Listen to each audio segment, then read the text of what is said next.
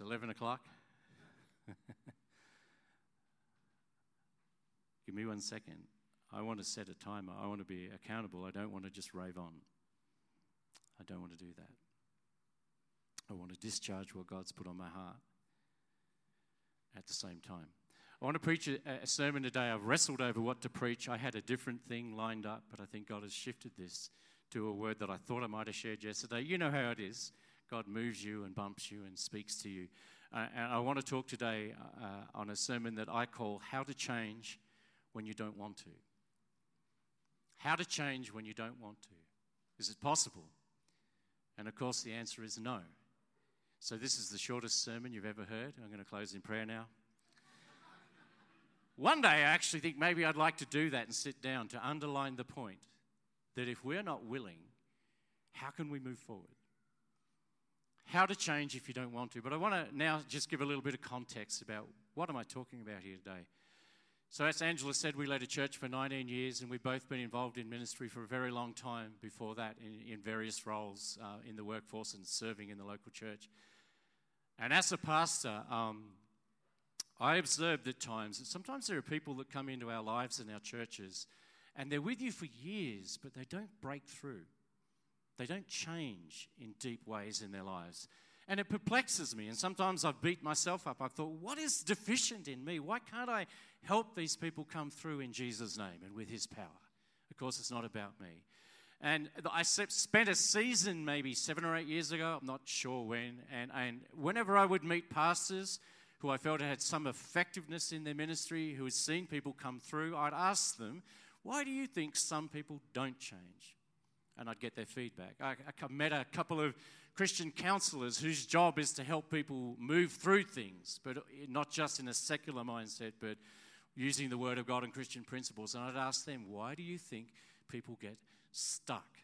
And a, a passion of mine as a pastor and as a pastor teacher, as part of my gifting, is I really want to see people come through, break through, particularly big things that hold them back. And I've seen some people come spectacularly through things, and others no. And I have a heart not to make people feel terrible and down and depressed about themselves, but rather, how can I help you come through? But your will is really important. How to change when you don't want to. It's good that, humanly speaking, you're never going to change if we don't want to, but God. God can break in on you even when you're not really expecting it. You might have come today just because somebody invited you and you thought you might come and you weren't necessarily looking at radically changing, even giving your life to Jesus completely today, perhaps for the first time. And you didn't really come prepared, but God is getting a hold of you and He wants to grab you and He wants to radically change your life and set it on a different path. He's amazing. He's like the hound of heaven who chases us. You know, the Christian walk is all about change. There is language like this born again, a new life. We've become new creations. It says that the old is gone and the new has come. There's change. Darkness to light, death to life. Put off the old, bring on the new, glory to glory. The big picture narrative of what God is trying to do in our lives is He's trying to uh, meet us in Christ and start us on a journey with Him. When I got saved, I had uh, the external things broken off me, like an uh, addiction to drugs and alcohol and crazy living. These things broke off literally overnight. But then God started the longer and perhaps more difficult process of changing Dale. And my heart and my attitudes and the difficult things that were in me. He could get rid of the drugs pretty fast. Literally, the night I got radically born again, I had this encounter with God, and then the next day, it's like everything changed. Can I tell you a little bit about that? I just feel to share a little bit of my testimony. And it illustrates this thing how, to, how sometimes God just invades us when we're not expecting it. There's a suddenly sometimes in Scripture. It's like people are gathered, they're waiting, they're not sure what would happen in the upper room in Acts chapter 2, and then suddenly it says there's this moment, and the Spirit falls, and what? Whoa, tongues of fire, baptized, speaking in tongues. What the heck? Sometimes we get shocked about what God can do A little bit of my testimony. I uh, was a very arrogant young man. I said that yesterday. In my teenage years, I legitimately thought that Christians were crazy people. I honestly, in my heart of hearts, felt that anybody believed there was a God had to be nuts. I used to argue with Christians as a young guy, like 14. Say, You're crazy. I honestly was scratch my head. What's wrong with these people? And I'm going to keep this a bit of a sped up story. Around the age of 14, I was staying with an uncle and aunt of mine who are born again Christians, and they had some literature around, a book called Mystery 666. And it was talking about the end times. And I read this thing, and literally it frightened me. And God did something. I, you know, now I know He's just something of His Spirit touched me. And I went from pure atheist to thinking, hang on, I can see why there's evil in the world. This book seems to make sense. And, and I was like almost frightened into believing there was a God. And so something began to happen, and God started chasing me. That same uh, summer where I read that book and started to believe intellectually only that there was a God. That same summer, I also started doing marijuana and hash, and later on, getting into magic mushrooms a lot. I was very depressed at times, suicidal, this word. Suicidal. I shared yesterday that one time when I was about 15 or 16, I, I put a 22 Magnum rifle. There's a gun culture in Australia at that time before we brought in the new rules and laws. I remember putting I made sure it was empty, but I put it in my mouth because I thought, well, maybe there's nothing more to life. Uh, I, I, was the drugs were making me paranoid. I didn't really know it at that time, and uh, they stopped being fun. Uh, it start, they started off as fun. Sometimes sin is fun, and that's why people do it. But then there's a bondage that comes with it. And, and I was so messed up, so paranoid, so living for drugs. But then when I was on them, I'd get even more confused and down. And I, I was wrestling with this thought maybe there's a God. And I, God was chasing me. Sometimes I'd like to go and smoke drugs and sit in the bush and think about God, but I sort of worked out you shouldn't do that. It doesn't work. I couldn't really connect with Him. This isn't the way. This is not the way. One night on uh, December the 18th, when I was 17, however many years ago that is, about 30, is it? 40? Oh, good grief, I'm old. And I was sitting in this room, and there was myself, another guy who was as messed up as me, also suicidal, also on drugs. And then there was this Christian guy who was backslidden, and he was smoking marijuana. And as a non Christian, I looked at him and thought, you can't smoke marijuana and, and be this Christian thing. I, I figured that out before I became one. And over here was what I would call an angry, aggressive Christian. This guy frightened me, man. I was scared of him. He was so in my face about Christianity and getting saved, and he was pushing us, and he was trying to say, and you know, they reached this point. He goes, "So, do you two? Scott was the other guy, me, Dale. Do you two want to get saved?" And I'm like, "Oh, I'm not ready. I'm not ready." And I'm, I honestly thought, I don't, I don't want to change. I don't want to change. I'm not ready for this. And so this guy says, Well, Scott, my friend, sorry, he said, Yeah, I'm ready. I'm ready. I need to. I need to become a Christian. I need to do this. Something. Okay.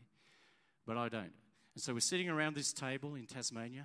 You've got to understand Tasmania is the smallest state of Australia, right down the bottom. This is in the bush. We, I grew up with wallabies and possums more than people. And we're sitting around this table, very conservative culture, and this guy says, Now we're all going to hold hands and pray. I'm like, What? Men don't hold other men's hands. That's how I felt. You can't do that. You don't touch them. What? And I, ah, so uncomfortable. And so we hold hands. I'm like, I hope this is just over soon. I don't want to change. I don't want to change. As we're holding hands, this dude starts to pray for Scott. Scott, you know, the repeat after me thing. As they start to pray, I feel this, this presence coming onto me. And then I didn't know it was the Spirit of God. I'm thinking, what is happening? And then I feel this black evil presence in me starts to rise up out of my shoulders in the shape of a man. And I'm sitting, thinking, what is happening? And even as a non Christian, I'd never been to church, not once, except for a funeral and a wedding. Never once been to church, didn't know stuff. But I'm thinking, there's a demon in me, and it's rising up out of me. I now know that my father was a Grand Master of Freemasonry Lodge. That'll give it to you. Well, drugs, that'll give it to you. I'm the sort of guy that everything I in, I really go for it. So I wanted to uh, run Ouija board seances. So I couldn't buy one, so I made my own. I'm that sort of guy. Into everything, boots and all, destruction. And anyway, so I'm there and they're praying, and I'm thinking, this, this spirit is, is going out of me. But I don't want to change. But God, He's doing something. He, He's like, it's like, I don't know if you know about Calvinism, there's this really strong emphasis on the sovereignty of God. It's like He's sovereignly getting me in this context. So this thing lifts out, and then some of it fell back in like clunk.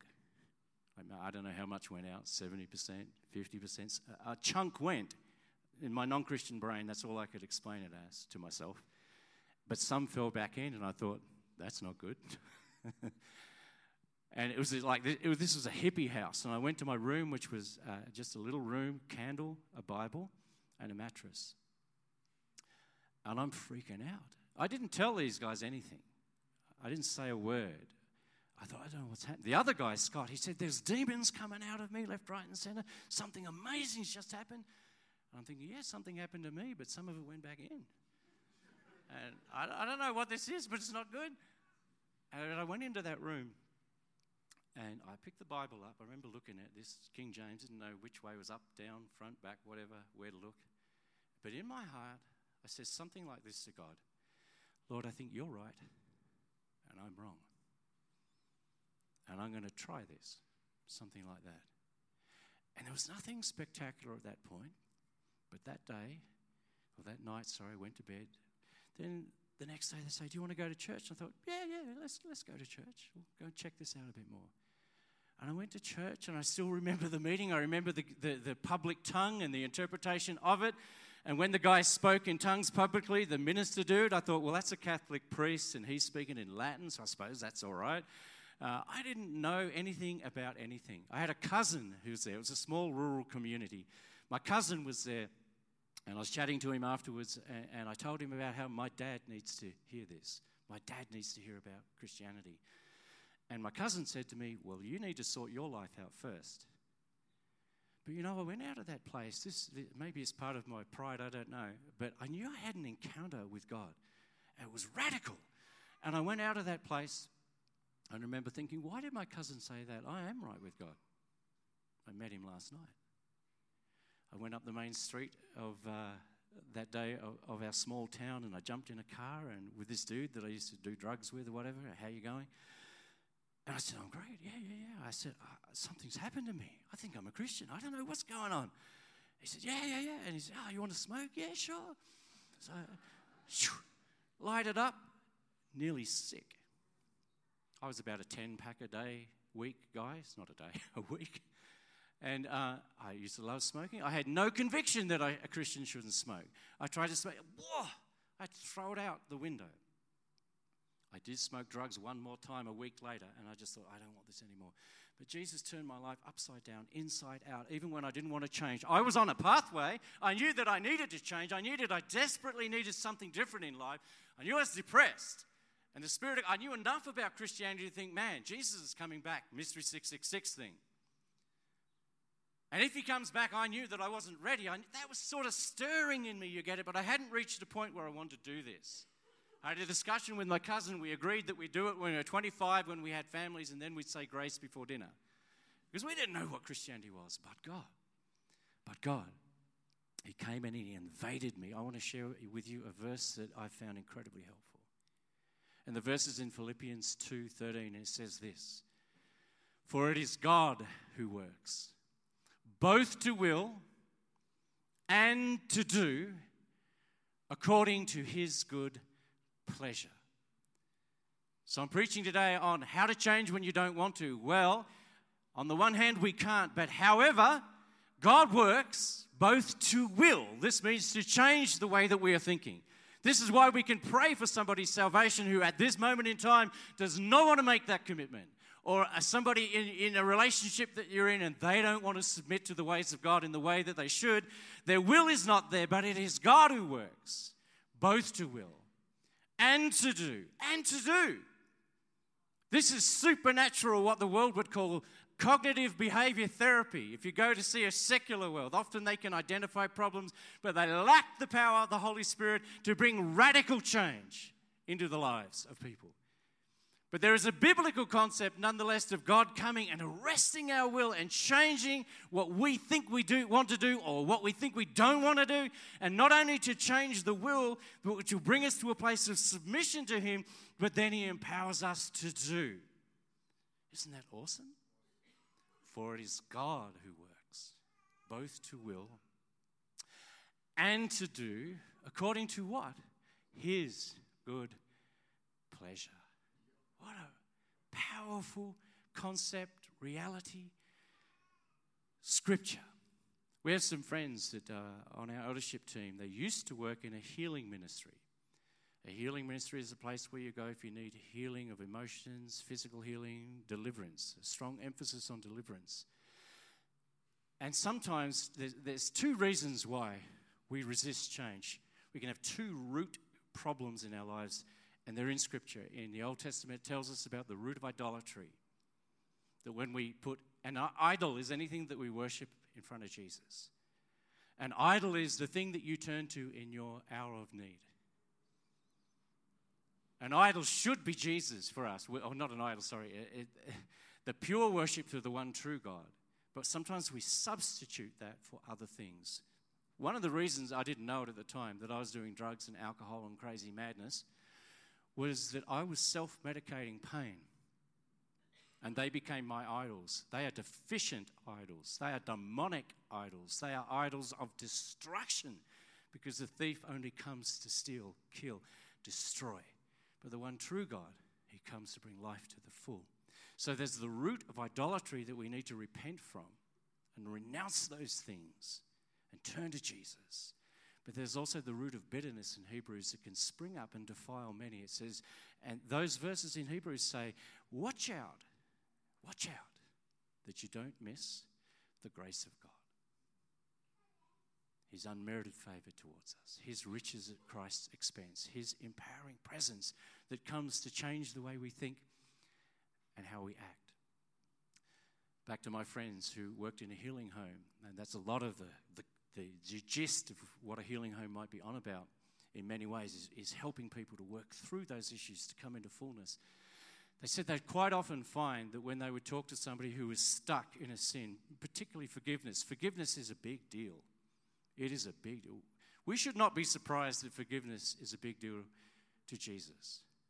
The, the answer is pretty obvious as to why what it costs him to be able to forgive us. And so he demands it of us that we are people who walk healed in regards to forgiveness. At times, I've been in a place of bitterness. I once went for ministry in a healing home like I was stuck. And I remember pouring my life out, and I had this really, I had a lot of other problems as well. But this particular thing I was stuck with, and a very gracious man was counseling, counseling me, helping me to come through this. And after he'd heard it all one day, he said to me, Are you ready to forgive now? And I said, I don't know that I am. And then I complained for another hour. And this old, godly, gracious man, after he listened to me very graciously say all the things I told him the day before, he looked at me and said, Are you ready now? And he helped me to see there was no other way forward. There's no bargaining with God to get out of this root problem. I had to submit. I had to humble myself. I had to let it go. I had to forgive him. But anyway, these people in the healing home on our eldership, uh, what they like to say to people, they say, Are you willing to forgive this great offense? And can I say this? Sometimes the offenses that happen to us, they are massive. They are massive. And I'm talking about we, we in our lives, we've helped many people who have been sexually abused. And in, in, in a room this size, there would be probably many people who have been sexually abused. Unfortunately, it's a demonic thing that's in our culture and societies. And so I say this sensitively. We are all called even to forgive those perpetrators of that evil. But it's not something you throw at somebody the first time you meet them when you hear their story. You listen with compassion and you love. You know, if they have any understanding of the gospel and Christianity, they already know they need to forgive. But this is hard. This is hard. And so I'm aware that some things that can make us become stuck, they're big. But God, but God, He works to will, to change the way that we think about it. But then also to do, to forgive what should be impossible to forgive. And people in the world would say, You're crazy, you don't forgive that. That's an unforgivable thing. There's nothing that's unforgivable with the grace and the power of God. I'm not really getting to the point, am I? I keep going on. These people would say, Kim, are you willing to forgive? And you might say, No. Then they'd ask this question Are you willing to be willing to forgive? It's like, ooh. So that they're appealing to a part of our mind, if we're in any way a follower of Jesus, that knows we need to forgive, though there's resistance because of all of these things that we would justify our lack of forgiveness. But they're appealing to a part of us that might say, well, yes, I would be willing to forgive if I felt that I could forgive. And you can take this as far as you like. You could say, Angela, are you willing to be willing to be willing to forgive? Take, keep taking it back until the penny drops and we realize that we have to just surrender.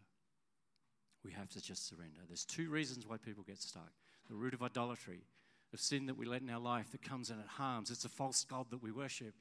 We need to repent of that thing, we need to renounce that thing. I couldn't repent of Freemasonry when I was set free of the demons that were in me because of my father's choices that came through a bloodline. But what I could do was renounce what he had been in and that thing over my life to be set free and have deliverance, which I needed desperately to have. It had plagued me for years and I hadn't identified the root. Sometimes we run around and we try and put band aids on the things that are the problems in our lives, but there is a root problem that God wants to get to by the Spirit of God, by His anointing. And if we will position ourselves, though maybe we don't want to change, it is God who is at work in us, both to will and to do, to bring us to a place where we submit to Him and we can receive His revelation to us to help us break through these things. This is a lot of my heart for people. This is my own testimony. It is God who works both to will and to do according to His good pleasure. I'm going to ask you to stand with me right now. There's a lot more that I sh- could say, but I don't think I need to say it. Angela, did you want to say something? Oh, I know we've already ministered to, to people today, and I know that the clock is ticking and all of those things.